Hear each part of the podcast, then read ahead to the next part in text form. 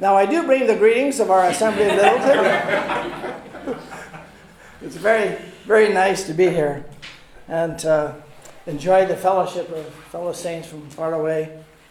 And we always enjoy company when folks come um, from various parts of the world to visit with us. So you're all welcome to come and, and see the great West and all the cowboys and Indians and all the rest of folks out there.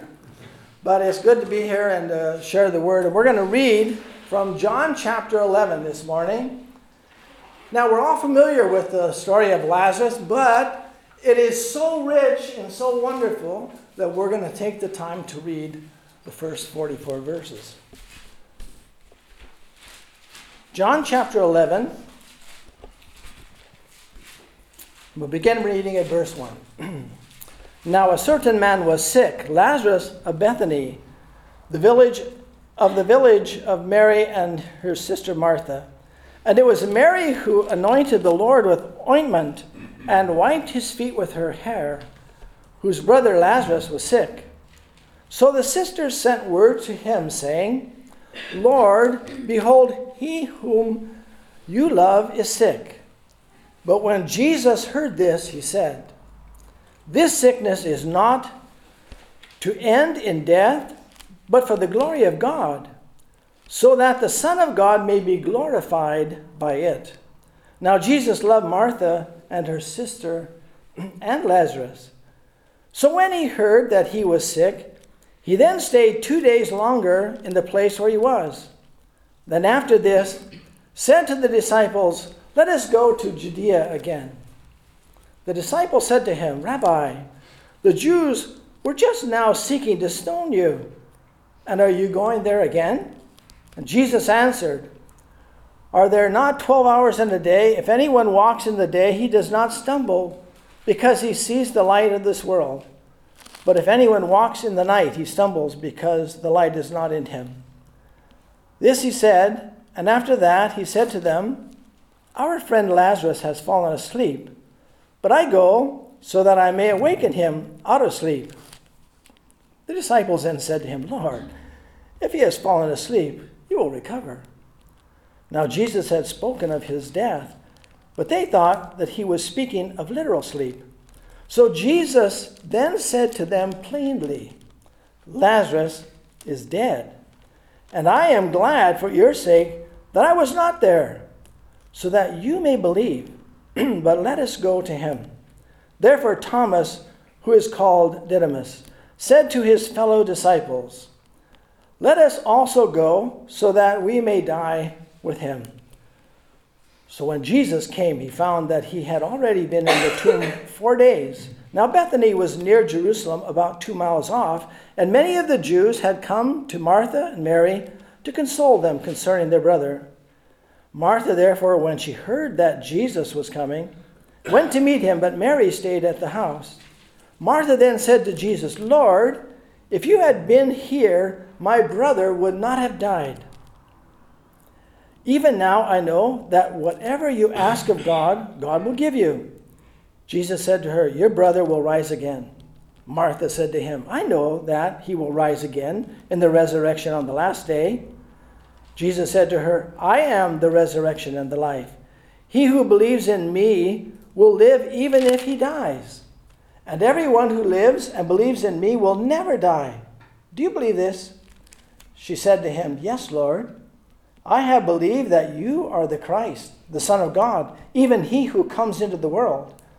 When she had said this, she went away and called Mary, her sister, saying secretly, The teacher's here and is calling for you. And when she heard it, she got up quickly and was coming to him.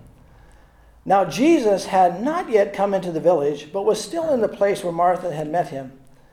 Then the Jews who were with her in the house and consoling her when they saw that Mary got up quickly, went out.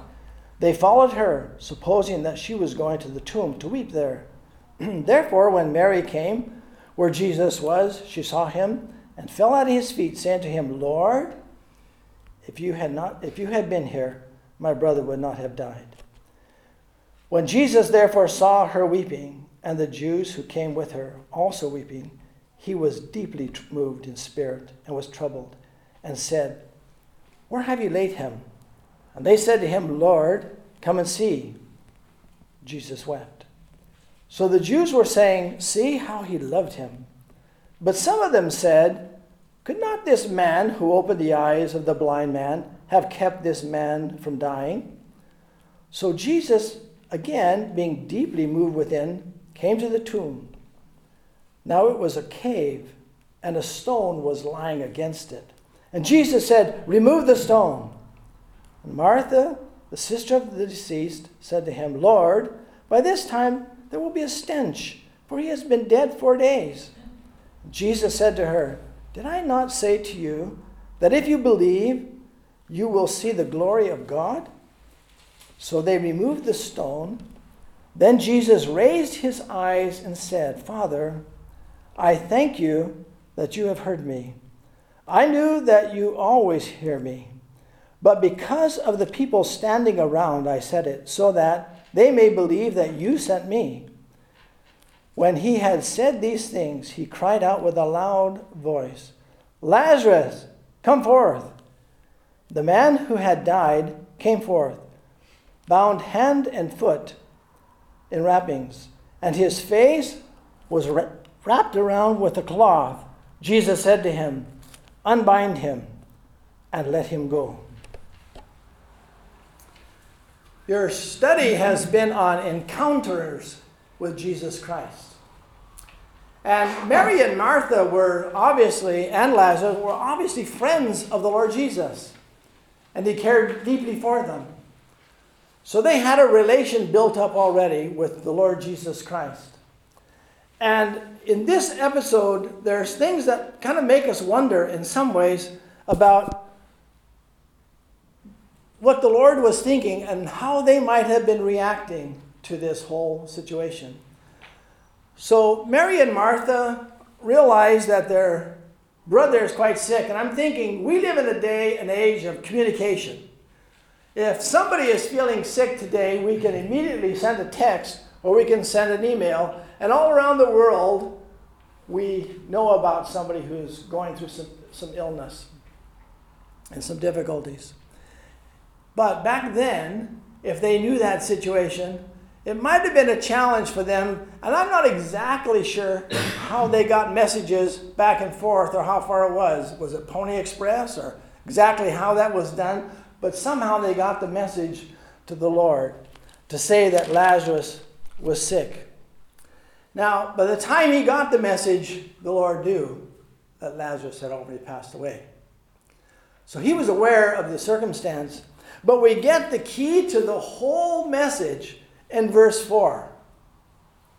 And I think it's important because God, in his sovereignty, the Lord Jesus, is knows everything that is taking place. He knows all about it, and he gives us this message.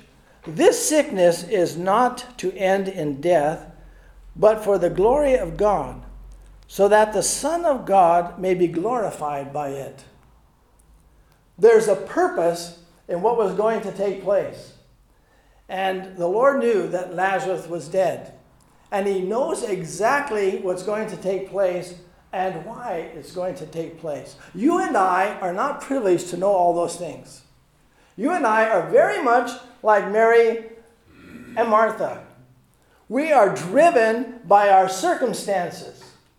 We can see them, we can feel them, our experience that we go through, we can understand. But in this particular case, the Lord has a, the bigger picture and He knows what's going to take place. And it's amazing when you think about it. They're making this appeal to Him because they know that He loves Lazarus. And surely, if you love him, you're going to do your best to get here as fast as you can because, in our mind, the best solution to this problem is you're going to make sure that he's feeling better. You're going to make sure that he recovers from his illness because that's what makes the best solution in our mind. So that's what they were thinking about. It says in verse 6, it's quite startling, really. in some ways when you read this. It says, So when he heard that he was sick, he then stayed two days longer. I think, wow, well, wait a minute, this, this doesn't make sense. When he found out he, should have been hurrying right away to get back. But the Lord knows the big picture, and he knows what's going to take place. Because he is going to have an, an opportunity to demonstrate the glory of God. And your experiences and my experiences we may go through. There are times when the Lord may bring us through an experience that we might, in our minds, think, wow, why am I going through this? And we find out later on that it was to His glory. There's something that the Lord was going to do for us or to us that is, in the bigger picture, a better solution or a better answer.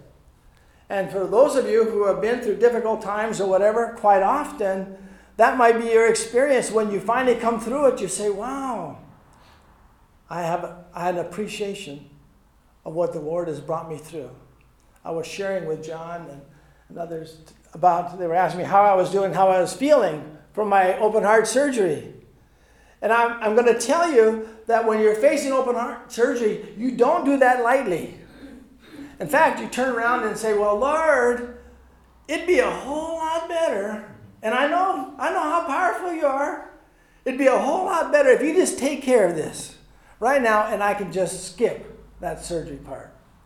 But sometimes that doesn't happen.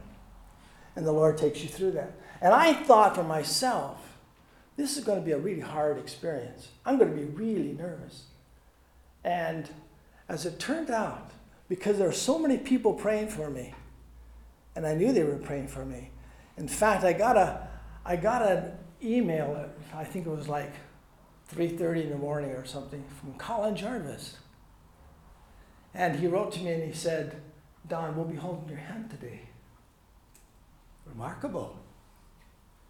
And, and that, that day, and I, as I faced the unknown aspects of surgery, I had absolutely peace through the whole thing. And I look on that back now and I say, you know, Lord, that was an experience you took me through, and you gave me your presence. And there's tremendous value in knowing the presence of the Lord and the goodness of the Lord's people and the prayer support that comes with it. And so, Mary and Martha, I'm sure, were sitting there saying, We have the solution, but the Lord had a different plan. And it's going to work out remarkably well. So the Lord decides that he's going to go and he's going to go back to, back to uh, Judah, Judea. And the disciples were a little nervous about this because they also are aware of circumstances. They're also aware of the situation. You really want to go back there and face possibly being stoned? Is that what you really want to do? Well, the Lord knows full and he says, Yes, we're going to go back because Lazarus has fallen asleep. Well, if he's, if he's fallen asleep, he's going to recover. He's going to be all right. No, you don't understand. No, no. You don't understand. He's dead. You know, sometimes, sometimes the Lord has to be really direct with us. He has to be really direct with us. And they had to be direct with his disciples because because of their circumstances they were looking for a different alternative because it didn't fit exactly what they wanted to do they weren't necessarily wanting to go back and so they were interpreting this in a different way. And finally the lord was very direct. Lazarus is dead and so of course they're going to go. And um, when they head back there martha of course comes out. And, and what martha says is the same thing that mary says. And what they, what they believed was, Lord, if you had been here, our brother wouldn't have died. If only you had been here. And quite often we go through life and we think, Lord, if, you, if you'd only been here, if you'd only been here, you would have known, you would have known about all these circumstances. I wonder sometimes, have you ever felt this, and I have, where you would like just to have a, a few minutes with the Lord? I remember going through a difficult time, and I remember saying to myself, or saying to the Lord, Lord, I would just love to walk around the block with you. I have some questions. I'd like to have a conversation with you. We do have conversations, of course, with the Lord, don't we? In our prayer time and our sharing. But there would be something really special, really precious about having a conversation with the Lord where we could ask Him some things. Mary and Martha had that same feeling. Lord, if you'd only, if you'd only been here, our, our brother, whom you love, you'd be alive. But the Lord knew, and so the Lord said to her, ah, Well, you know that your brother's going to rise from the dead. Again, he knows the perfect picture. Your brother is going to rise from the dead. That would be quite a startling statement if I had heard that. And Martha says, Well, of course I know that in the final day he's going to rise, he's going to rise from the dead. Sure, that's going to happen. And the Lord says, No, no, I am the resurrection and the life. What a great verse. And he who believes in me will live even if he dies. And everyone who lives and believes will never die. Do you believe this? Do you believe this? Are there times sometimes we go through and and in our experience of life and our times with the Lord, sometimes I wonder, you know, is he asking me, do, do you really believe this? Do you really believe this? Because we're pretty weak quite often in our faith. And she's able to say, Yes, Lord. Yes, Lord, I, I believe this because she says, You're the Christ, the Son of God. And she knew that whatever the Lord would ask of God, he was going to answer. And he was going to be able to do whatever he wanted to do. But there was still that doubt. There was still that questioning. And we go through life in the same way. We still, on occasions, have doubts, and we still have occasions, our questions, and that's okay. But we need to be reminded of who this is. You're the Christ, the Son of the living God. He is the one who has all authority, all power. He knows the big picture. He knows what's going to take place, and we are in His hands. And it's good for us to remember that and not to forget whose hands we're in. And so Martha calls Mary, and they come along. When they get there, Mary gets there, she asks the exact same question. It says the exact same thing. Lord, if you'd, if you'd have been here, wow, things would have been okay. But they're terrible. It's a bad situation. And of course, the Lord says, Where have they laid him? And they said, Lord, come and see. Where, they, where have they laid him? She might have wondered, well, why are you asking that question? Why are you asking about where they've laid him? But the Lord knew full well the moment that is going to take place. He knows full well all the circumstances of life, all the circumstances of mine, and all the circumstances of yours. And so he asks this question and he shows his compassion and his love. The Lord Jesus wept. Now, he wasn't weeping for Lazarus because he knows what's going to happen with Lazarus, but he's weeping for them. And he's weeping for the destruction of death and what it means. And how sad we live in a world that there's death all around us. And the only hope that there is in this world is in the resurrected Christ. And so the Lord Jesus showed how much he loved them. And there's all kinds of different opinions of what's going on here. Mary and Martha are wondering why he's asking this question. And there's others who are moved by the compassion of the Lord Jesus, seeing that he wept. And then there's others who, in a mocking way, are saying in the background, well, if he was able to if he was able to heal the sick and all the rest of that. If he would have been here, he could have done, but why wasn't he here? It's almost in a sense of questioning whether or not the Lord really would have been able to do that. But the Lord knew all about him. And so he says, remove the stone. You get back to the reality of the circumstances. Remove the stone. And Martha, being moved by the reality of her circumstances, says, Lord, you, you don't understand.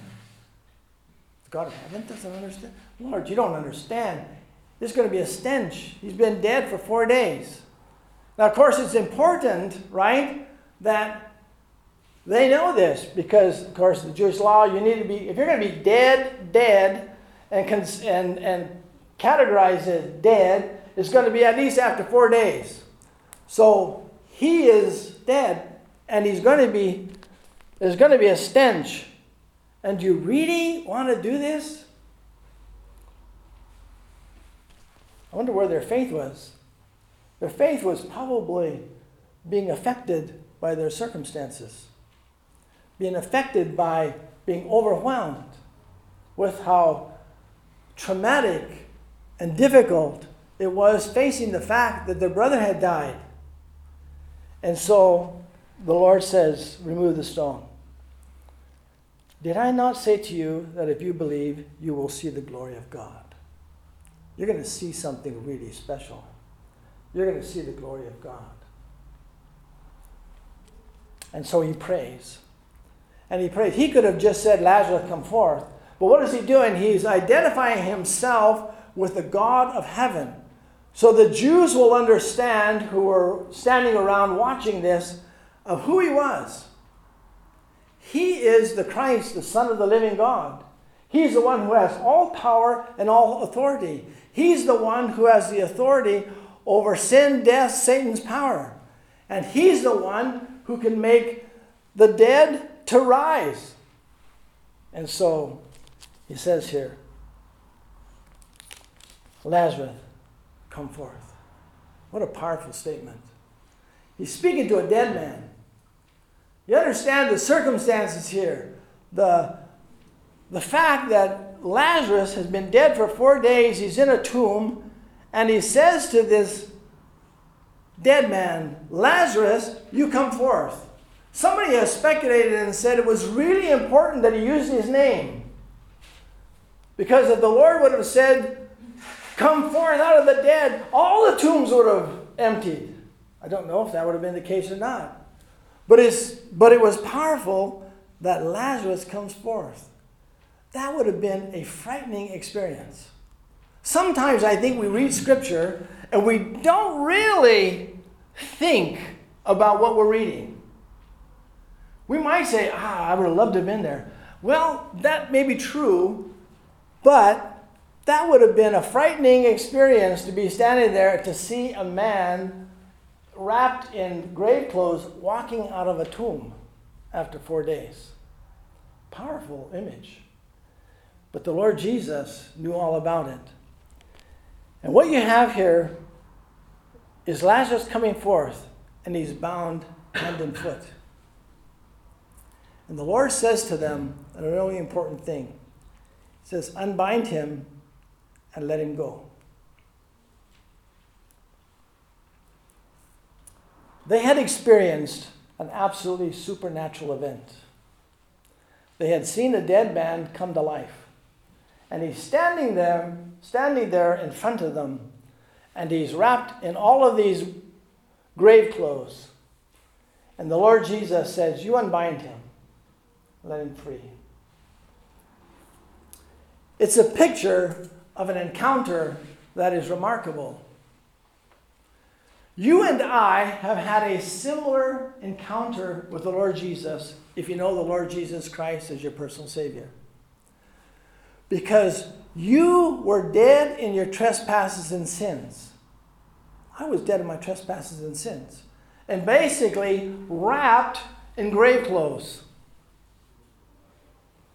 hindered in the sense that there was nothing I could do for myself.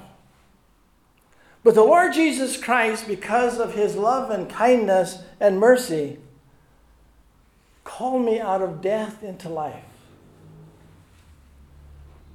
I wonder what Mary and Martha must have thought, and Lazarus as well, when they're reunited together. What a what a incredible joyful experience that must have been. That's not what they expected, but that's what they got. And the Lord Jesus Christ is the one who brings life to death. How thankful you and I should be and thrilled when we think of the fact that even though we were dead in our sins, we have been made alive. We've been made alive.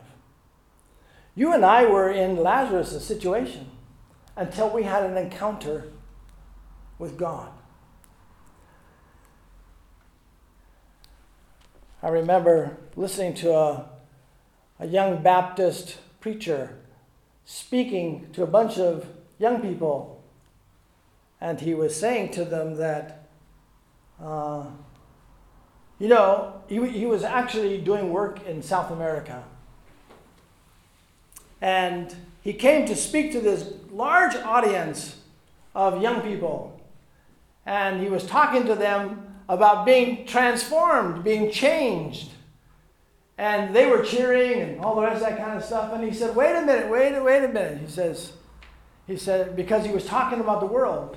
And he said, You know, we're not to be part of the world. We're not to do this, we're not to do that. And they were plotting, uh, you know, that kind of thing. He says, No, no, no, no, no. You don't understand. He says, I'm talking to you.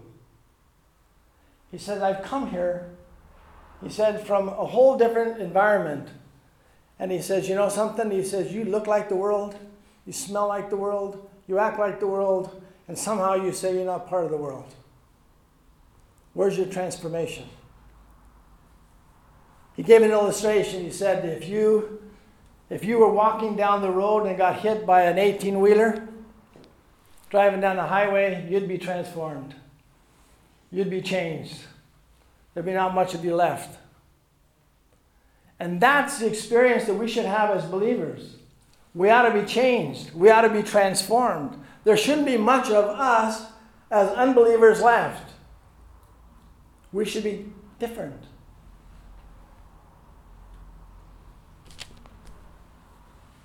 He says to him, Unbind him and let him go.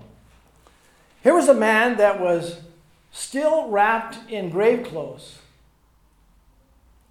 You and I, when we're saved, we have been dead, we should be made alive. We shouldn't be wrapped up in our dead grave clothes. And I wonder sometimes if some of us are. Do we still have the bindings of death? Do we still have the bindings of this world wrapped around us so tight that we can't enjoy the freedom which is in Christ? The scripture says, For freedom did Christ set us free. We're to be free and unbound by the things of sin and by the things of this world. We should be enjoying the things which belong to Christ. Now he says to those around him, You unbind him.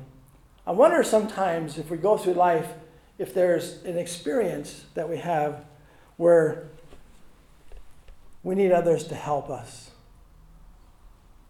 When we need others to see the difficulties that we might be going through, the sin that so easily besets us.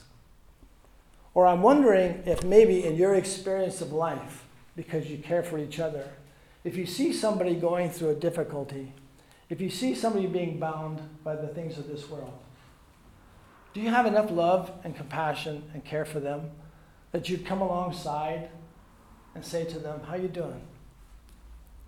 Are there things that you're being bound with so that you can be set free? So you can really enjoy the things of the Lord Jesus. We need to make sure that when we have an encounter with the Lord, which we've had as believers, that we're living in the freedom of that. Not bound again by the things of sin. Lazarus would have never gone back and said, after he came out of that tomb and all of the grave clothes was off of him, he would have never gone back and said, You know something? I think I'll just take a few of those strips and put them back on me again I don't like walking so quick. I just like to just hobble around. I'm just going to wrap myself around with those things again. But you know something?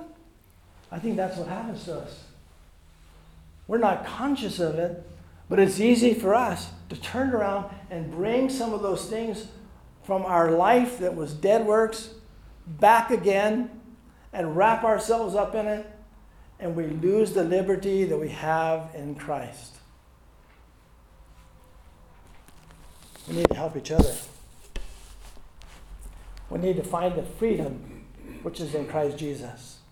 We need to enjoy the fact that we've had this encounter with the Lord Jesus Christ and live in the joy and the happiness of that.